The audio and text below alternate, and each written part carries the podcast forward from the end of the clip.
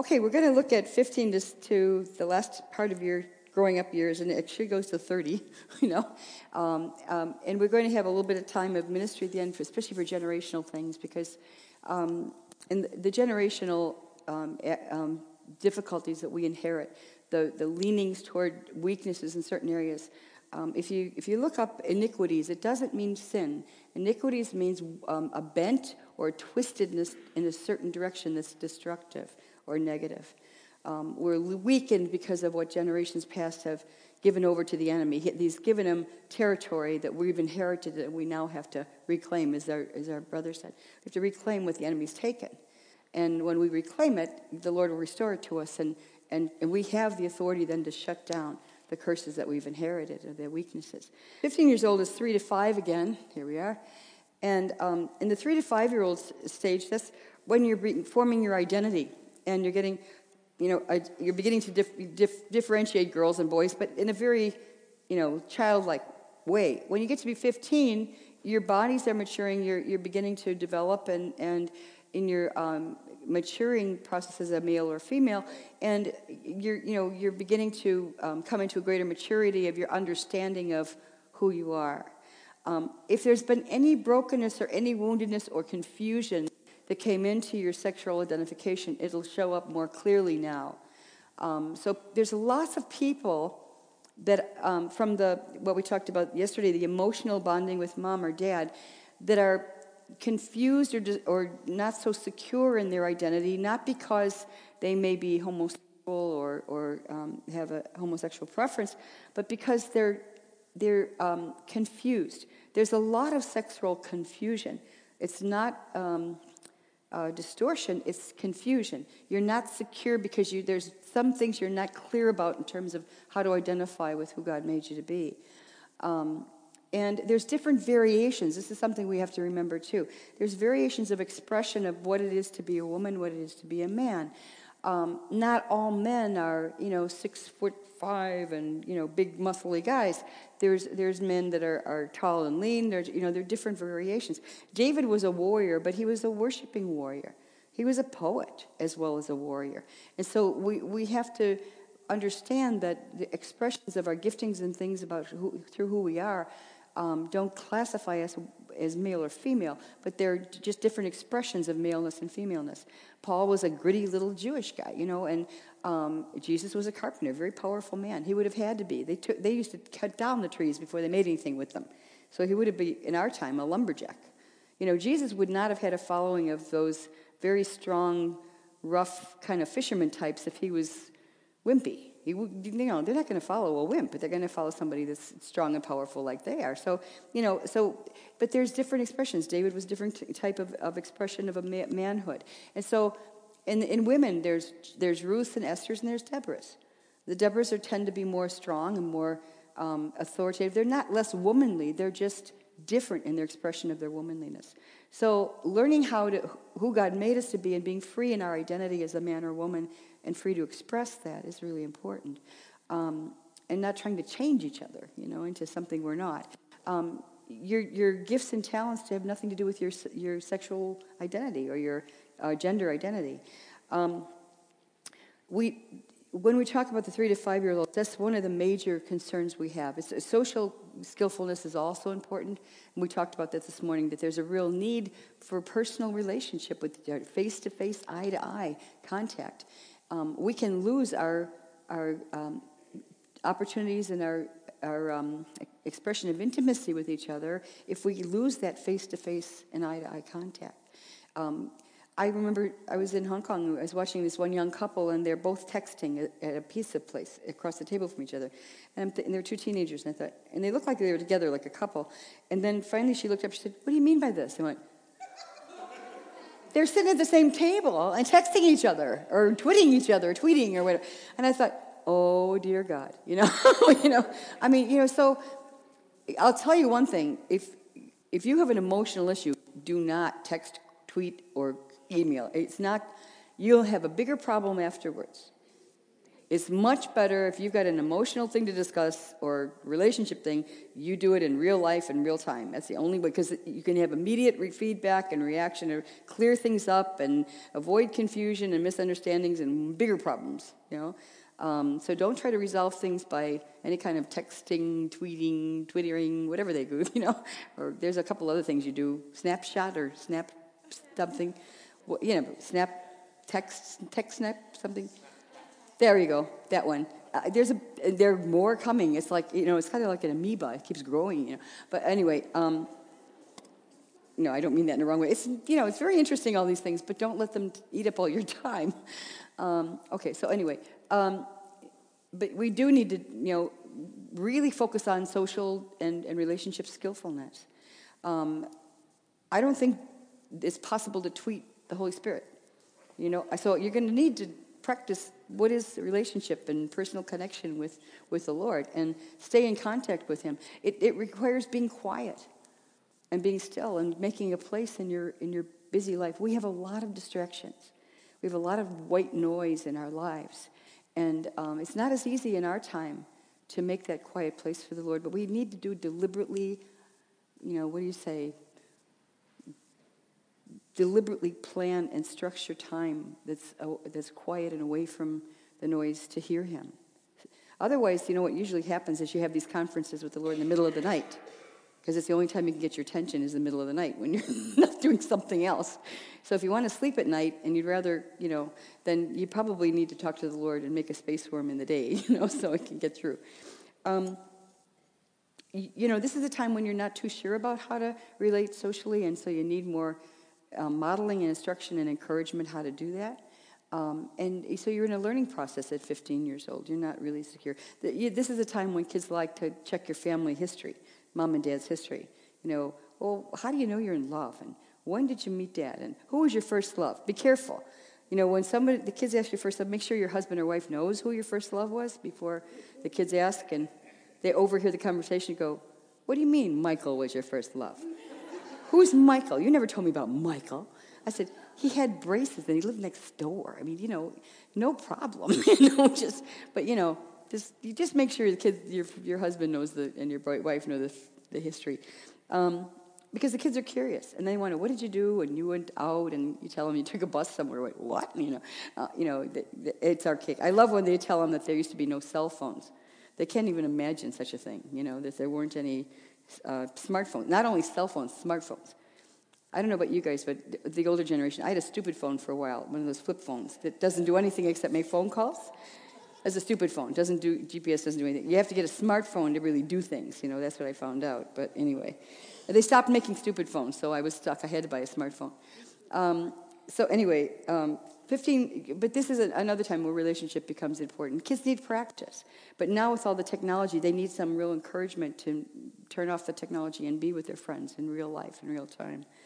Um, sex, sexual relationships and sexual identities comes up at this time, and there's a lot of chatter in the earth realm, a lot of opinions, a lot of information that's floating around, some of it accurate and some of it inaccurate.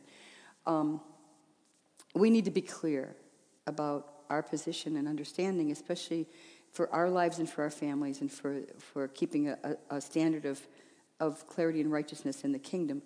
Um, God loves everybody, and He loves us with all of our struggles and sins and all the stuff we're dealing with. He doesn't love us conditionally, He loves us unconditionally.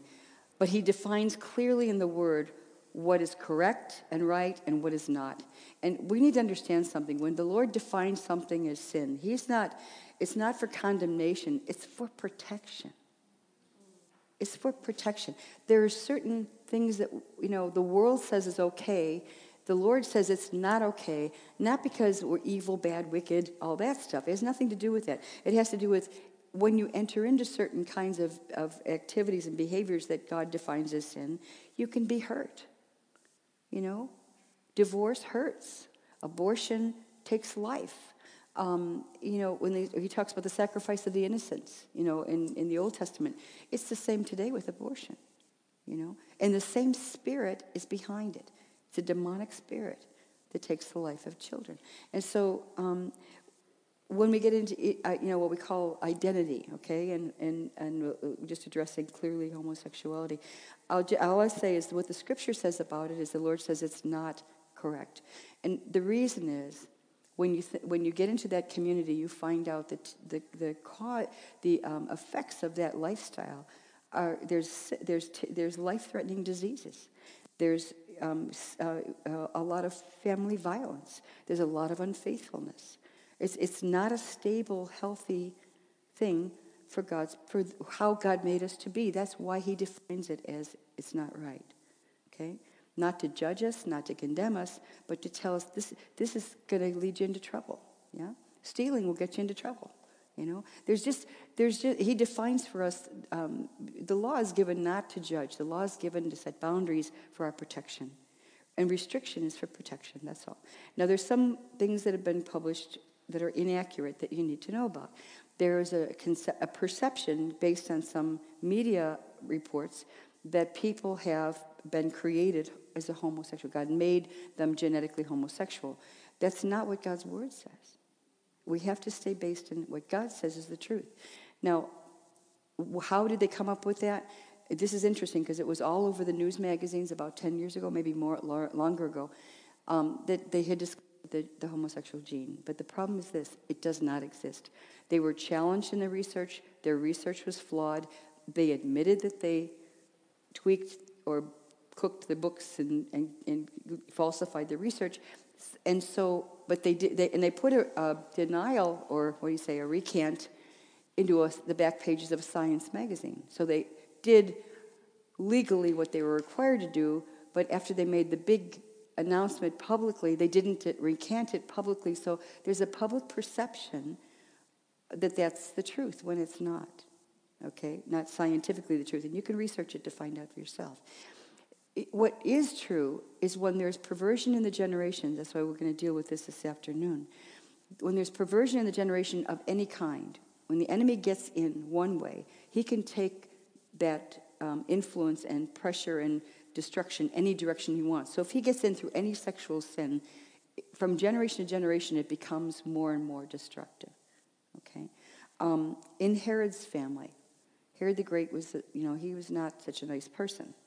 Herod Agrippa, by the end of the Herod's line, I think it's Herod Agrippa was in, in a relationship, incestuous relationship with his sister. So, the, so that, that perversion, you know, can go different directions, but it brings ultimately destruction and the destruction of a family line can come out of it. So um, the Lord just is telling us, I just don't want you to be hurt. If you do these kinds of things, it's going to it's to bring destruction in your life. We know AIDS is related to um, that type of lifestyle quite heavily and quite strongly. And so, you know, God's He's not, and he's not angry with anybody. He's not mad at anybody. I am not in, I am not in agreement with the reaction of some Christians with people who struggle in that area, because it's been, it's been horrifying the violence and the, and the attacks against people who are really struggling with, uh, you know, their own weaknesses. But it's a weakness in a, in a sin area. It's not, there's, we all are guilty. The scripture says we have all come short of the law. There's nobody without guilt. We all struggle with different things. So to come against and attack people viciously like that, even, well, they attack us viciously. You don't repay evil for evil. We're supposed to be different. We're supposed to be overcoming evil with good. So you do care about people. You do reach out to them. You stay. Don't break relationship with people that are struggling in that area. Stay, because there'll come a time when they're going to need the truth that will set them free. But be clear about what does the Lord say and why He says. If you explain to them or talk to them, this is what God says because He loves us and He cares for us and He doesn't want us to suffer. That's all. He says don't have sex before marriage. Why?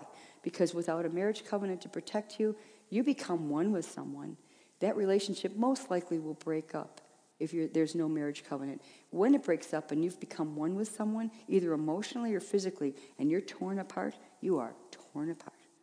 It is deeply wounding and painful when your relation breaks apart that's come into a place of intimacy that's very deep. Whether it's giving your heart to somebody or giving your whole self to somebody, it's very painful. God's not saying, you know, He's not judging. He's just saying, I don't want you to go through that. I'll heal, I'll restore, I'll make you whole again. He'll fix it all, He'll put you all back in, into your wholeness. He just never wanted you to suffer like that in the first place. He didn't want you to have to go through that, that's all. Because He loves you. He's your father. Yeah? So if you remember that his, his, what he says is right and wrong in his word is just because he loves us and he's trying to protect us. He's our dad. You know? What does your dad say? No, I'm not letting you drive the car late at night with your friends because he's going to protect you. Well, that's what Father God's like, only more so. Okay? He knows. He created us. He knows what's good for us. He knows what's destructive to us. And so if you think of in terms of that and you read the scriptures with that mindset, you'll understand it's his love trying to protect us when he tells us things, certain things are not right. Okay, not good for us. Okay? But be, be aware of that. I have a, a um, not a, a, close friend, but someone I, Frank and I have known, he and his wife over the years, and his daughter now is struggling with homosexuality. And he said, I hope this doesn't break our friendship. I said, No. I, he said, I, I, I have embraced that community. I feel like I need to pass through them and, and that God loves them. And, but he's not taking a stand biblically. He's, he's coming under the, the current influence of the world position. Um, and he said, I hope this doesn't mean we can't be friends. I said, Not at all. I said, No, I don't close off friendship because someone has a, is struggling in an area. Um, but it's, it, he's, it, I understand he's his daughter, he's struggling. He, I'm sure he thinks he did something wrong when his wife died, you know, but he didn't. You know, he just did the best he could. So it's just, I, it's, it's a de- delicate subject. It's very hot on the, on the agenda right now, but it needs to be spoken clearly that we need to stand with what God says is true. And, and because we love. It said, because I love you, this is what's true.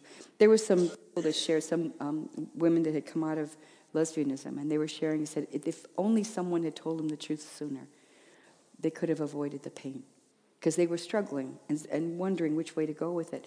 They just never got a clear message of what God, what, and understood that God said that because He loved them. It's always because of love. Remember that, okay? Not, you're a sinner. We're all sinners. Look in the mirror and do it this, the same way. You're a sinner. Yeah, so don't be pointing fingers. Point your Let's do this just quickly. Point your finger. How many are pointing back at you? Hmm. Don't point your fingers. We've got the same, we're struggling, all of us, with something. So pointing fingers is not helpful. We just need to be, we need to be the light in the darkness. We need to be the voice of truth in, with all the noise. You need to listen to the chatter of the third heaven, what God is saying, and, and stand for, for what He tells us is right because He loves us. When you give people a message that, uh, it, based in love and from love, they, they'll struggle with it, they may, but they, they, they won't resist it. They'll take it away from, from the conversation. Don't ever try to talk people out of or into what they're doing. It doesn't work. Just tell them what God says and why, because He loves them. You know, and that you, you, you will stay in relationship. You will stay connected, and you're not going to close the door and reject them. Yeah?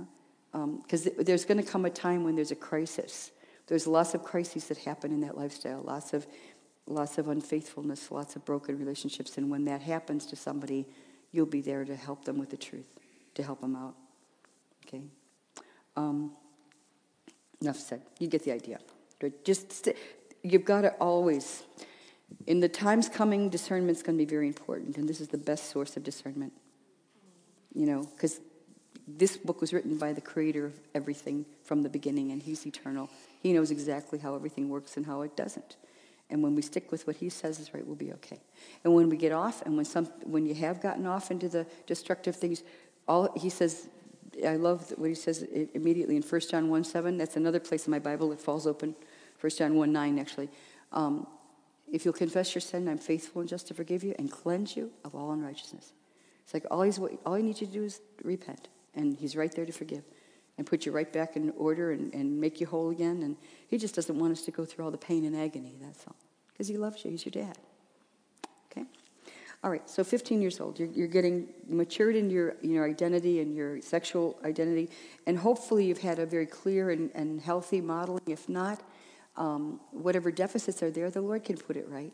He knows how to father us and how, how to give us the, the, um, the role models that we need to come into a healthy um, identity and how He made us to be. Um, 16 to 30 years old is your skill development. That's when you're finishing your studies and you're taking care of your, um, you know, refining your, your gifts and talents. And may, uh, maybe, you know, they say 30 because sometimes your studies, if you're in medicine or some of these more intensively um, uh, demanding disciplines, it takes longer than you know, till 21, 22, and you have to go on in your studies until you get masters and doctorates. And so, some, by 30, though, you should be kind of on your own feet. If you're still living with your mom after 30, you need to move out. you know, it's, it's, time to go. You know, mom, change the furniture. You know, you know, put in an uncomfortable you know, hide a bed or something that, you know, but you don't want to encourage dependency um, of adult children. It's not healthy. And I, when I, I know in our time we've had um, our kids, some of our nieces and nephews have stayed at home longer than they wanted because they couldn't really get uh, jobs to, to um, take care of their, their response, their needs. But, um, you know, if they're, unless there's really unusual circumstances, they need to be moving on. And they definitely need to be taking care of themselves, you know, um, learning how to do their own laundry, cooking, basically, things like that. Um, yeah, very important. Those amazing what those practical things add up to. Um, when you're um, when you're through in the 15 year old stage, you also need to refine. Remember, if you can get confused in your perceptions of, of reality, you need to have that reinforced. Um, sometimes when we don't have clear role models, we, our perceptions get distorted. So we need to have clarity and, and someone to help us do a course correction. Kids at 15 are still malleable. They're still developing. They can still be impacted and um, helped in their, in their identity formation in a clear way. The, the men will identify with, young men will identify with their fathers or father figures. Women will identify with their moms and they'll practice with the, um, the parent of the opposite sex or, the, or someone there. And as I mentioned, if you are a single mom or dad, you do need to have someone help in that modeling perception. You can't, as a man, model for your daughter, and you can't model as a, as a, um, for your son in the areas they need. So you're going to need some support in that area. Um, what kids are deciding now are their real life values um, you are determining, watching your family and other people's families and what you learn from your own friendships, what kinds of values you want to live your life by. And we, if we as Christians and believers want our kids to be strong believers, we have to demonstrate and live that out in our lives. We can't just tell the kids, you know, oh, go to church and, you know, and I, I don't want to catch you smoking. You got, you know, smoking will kill you. It'll just kill you. It's very dangerous. You know, they're going to do what you do, not what you say. Yeah? So you did what your parents did, you didn't do what they said. So we, the model, modeling is the most effective way of communicating and, and, transmitting to the kids what, what you, they need to do and what they should be doing. Um,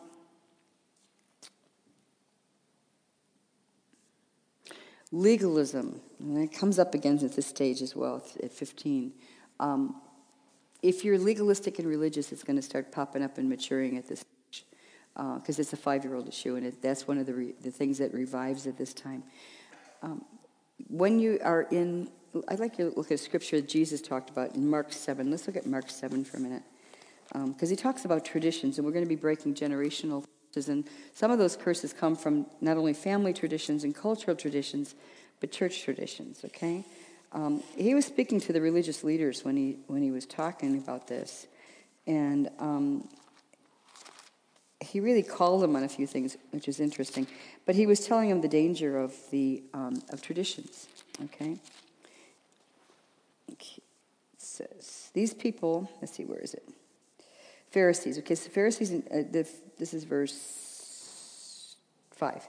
So the Pharisees and teachers of religious law asked him, "Why don't you disciples follow the old age traditions?" I love that. They call they eat without first performing the hand washing ceremony. And I love Jesus. He said, you hypocrites.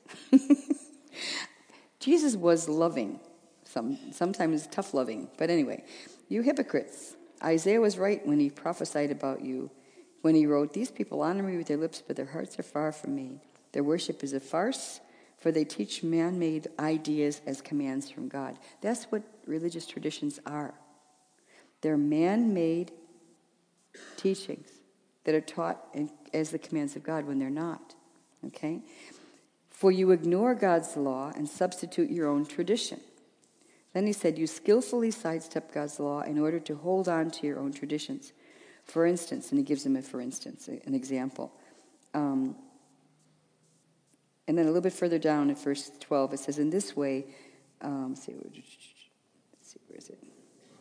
13. And so you cancel the word of God, or you make the word of God of no effect in order to hand down your own traditions And that's that you do many things like this.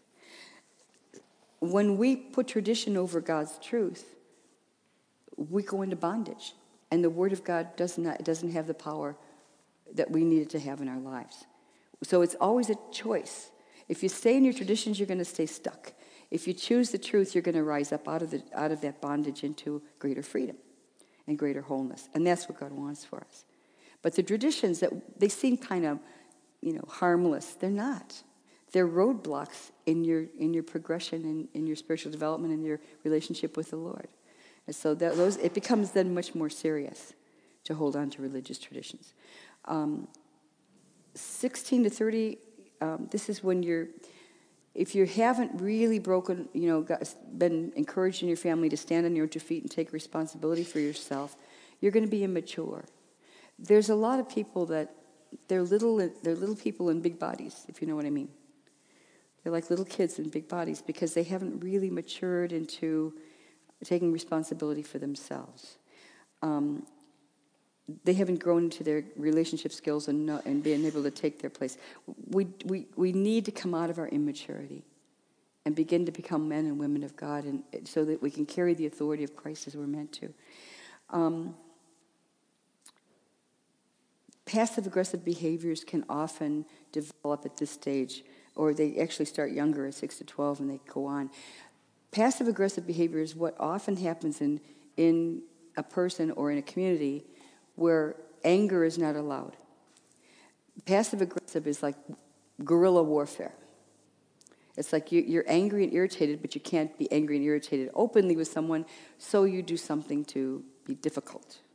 So, you know, your mom wants you to move quick, and, and the little kid's passive aggressive, and he says, you know, mom says, come on, come on, we gotta go. I'm coming. I'm coming. Come on, come on, come on, gotta go. Come. I'm moving just enough to say I'm moving, but I'm not cooperating. That's passive aggressive. We go and we drive in, in, Arizona. We drive on the Indian reservation, and when you drive onto the Indian reservation, that's no longer American territory. That's Indian territory.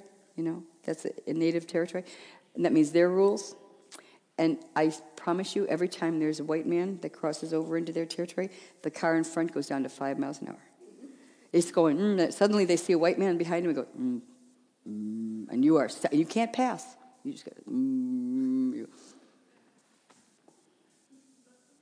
I'm moving, just not as fast as you want to go. you know, you know. So passive aggressive is doing things that ir- irritate. What you do when you're passive aggressive is you're angry. You don't really believe you can be angry openly, so you shift your anger to the other person by making them uncomfortable. It's, it's guerrilla warfare, and it's not healthy. so if you find that you know you don't get mad, you get even. The mafia is great at it. We don't get mad; we get even. Frank used to say, "Don't you better pray that Italians don't backslide. They kill people." You know, not everybody, but you know, but you know, you know. So I mean, just you know, there, there's ways. The other thing we laugh about is that the Indians started doing casinos. They started building casinos. They found a new way to scalp the white man. It's true. I mean, and, and you know, I understand. There's there's unresolved stuff, hurts and, and injustices that they struggle with. They're struggling with injustices, but they, that's why we're having big reconciliation conferences and meetings and, and healing times, because there is a, a, need for for the Europeans to ask forgiveness for the people that the people of the land, and you know, and re, bring reconciliation, so that we stop this you know passive aggressive stuff we're going through with each other. Um, you know, and that probably is applicable in this situation, you know. And you guys, I know, have been in that process of, you know, actually, it's quite a miracle what happened um, when the nation was was uh, restored back um, to the people of the land. It was, you know, I was in Scotland. We remember seeing it. It was just a, it was the hand of God was on it. It was a, a miracle that it was a bloodless transfer. It was wonderful. But there's a lot of healing that's needed. Just because things are, have been forgiven let me say this forgiveness is only one level of reconciliation. Then there's a need for healing the hurts. Okay, both sides. Both I guess there may be more than two sides. But there's a need for healing the hurts of the heart that have happened because of injustices. Um, forgiveness is great, and that does bring a level of healing and release, but then there's a need for the deeper level. And that's important too. And God cares about us as people. I remember clearly, you know, there were things that happened with my dad because um, he struggled with alcoholism for a while. My mom prayed him free. It was pretty an amazing experience to watch. But anyway, she prayed him free, and he got free. But um, and I, after he was free, you know, and he was straight, he was sober and straight and everything. And I love my dad. He's a great guy. You know, when he wasn't drinking, he was brilliant. You know, so uh, he was wonderful. And so I always felt like I can't. You know, the Lord. I was remember I was in the in my kitchen with, the, you know, doing dishes, and I and the Lord said, uh, you know, you need to you need healing. I said, well, about your dad. I said, oh, I, I've forgiven my dad. He said, I know you've forgiven your dad, but what about your broken heart? You know, the, oh, and he got me. You know, it was like because he now he was clear and straight and fine. I just felt like, okay, that's past, and let it go, and forgive him. And but I had been hurt during that period of time, and I still needed healing, and God knew I did.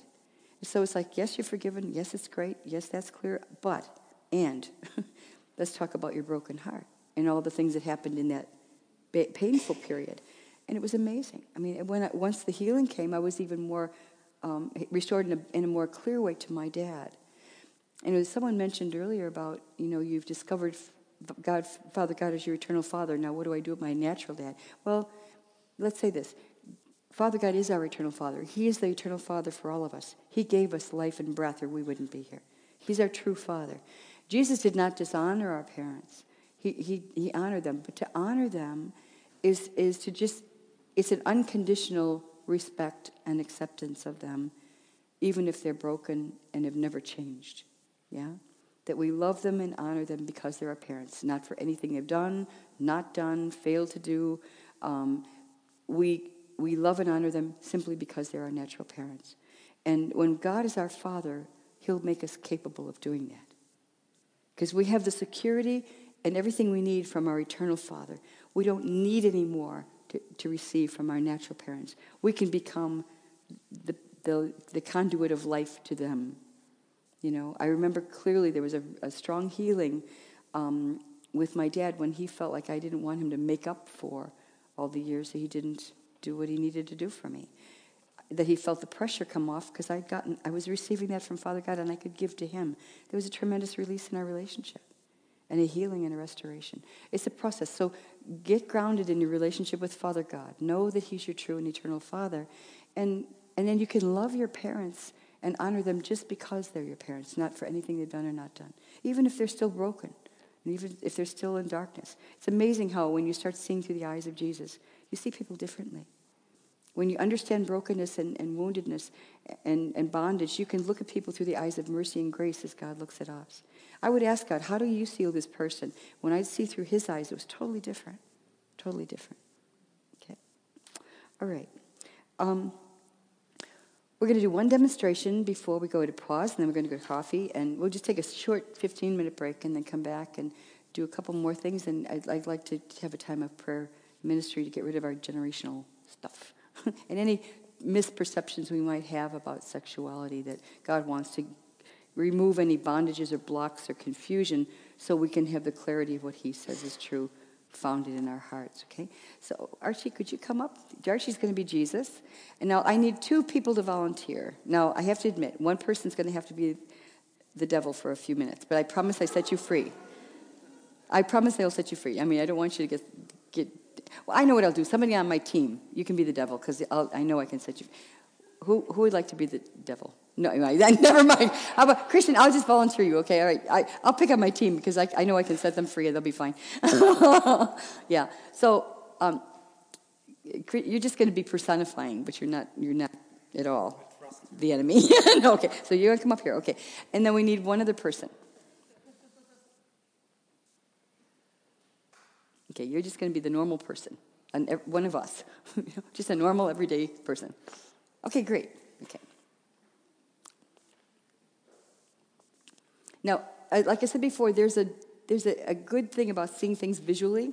Okay, all right, here we go. We're going to do a scripture, and then I'm going to ask you which one you think it is. Okay, all right. And when you see the scripture, I want you to know when this, the Bible says is the truth. When you put it into action is when it will come real to you. Do you remember this, the word we had earlier this week? It said, I want you to really know me and experience, but I want you to experience me. In your, in your mind, in your heart, in your, in your being. He wants us to come into a, a he, he wants us to get it. We read the word, we got to get it. And how we get it is putting it into action. Okay? You can do this in your own, own life the same way, and it'll become more real to you. Okay? So Archie is Jesus, and it's John. John is one of us. She's just a normal person, okay? And our dear friend Christian here is going to be the spirit of fear for a little while. Not for long. I'm going to set him free as soon as we're done, okay? He's just portraying the spirit of fear. Okay, so action.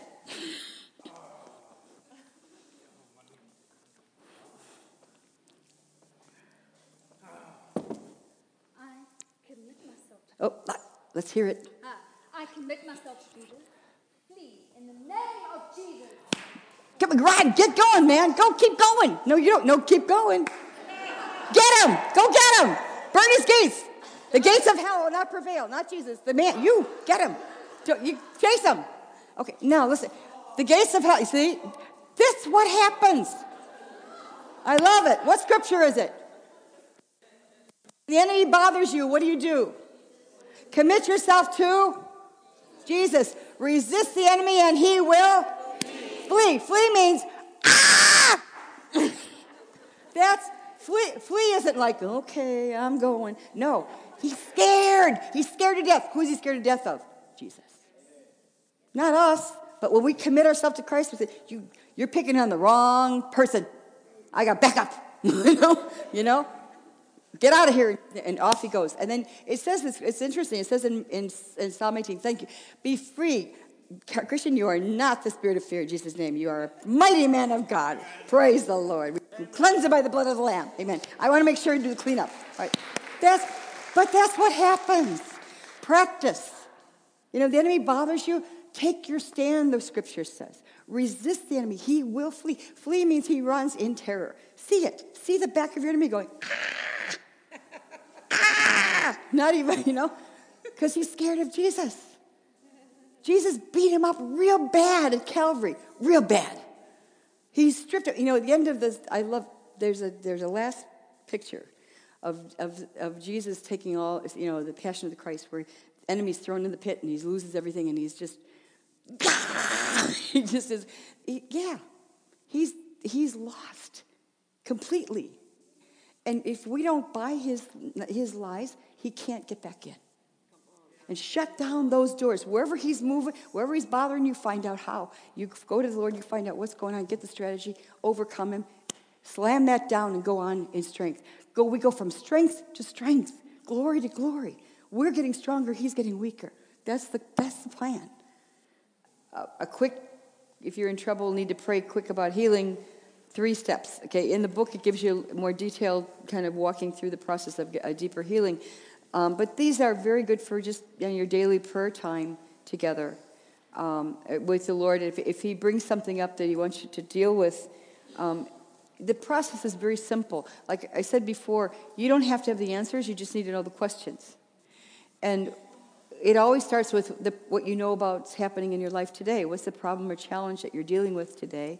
In your life. You know that. You, are dealing with it. It's, it's a daily, you know, it's, it's a, you're aware of it. So when you start with that, that's the fruit. And to get to the root, you ask the Holy Spirit, where did it start in my life? You know? Um, and in your childhood. And when you work through that, and He shows you where it is, invite Jesus to come and show you what the Father really wanted. And He will relive that experience with you um, and, and really show you what should have been according to God's perfect will, not what did happen that broke you and, and, and wounded you. Okay? Um, in the past generations, whatever our family or members of our family have entered into, um, the, if it was before they knew Christ, it talks about in Ephesians, do you remember, Lord? Yeah, that's it. There was a time um, in, that you are strangers to the covenant and without God and without hope in the world. And that's in, in, Philippians 3. And he's describing, Paul's talking about people before they were believers, Gentiles before they were believers. And um, so if our family line, if they converted to Christianity along the way somewhere, but before that they were not Christians, they were under the influence of paganism or pagan spirits or social, you know, humanism, whatever, Um, it's all there's all spiritual demonic forces behind all that stuff. So you know, humanism is is there's demonic forces and spirituality behind that as well. So anything they were into that was not under the lordship of Jesus Christ made an open door for the enemy. Now they might have repented and left that and come into Christ, but the inheritance of the curses that have come from what has gone before, very often it was not understood that they had to be broken. Okay? There had to be not forgiveness just for yourself, but for past generations. In, in the book, you'll see it describes the generational um, understanding of how these things come on our life.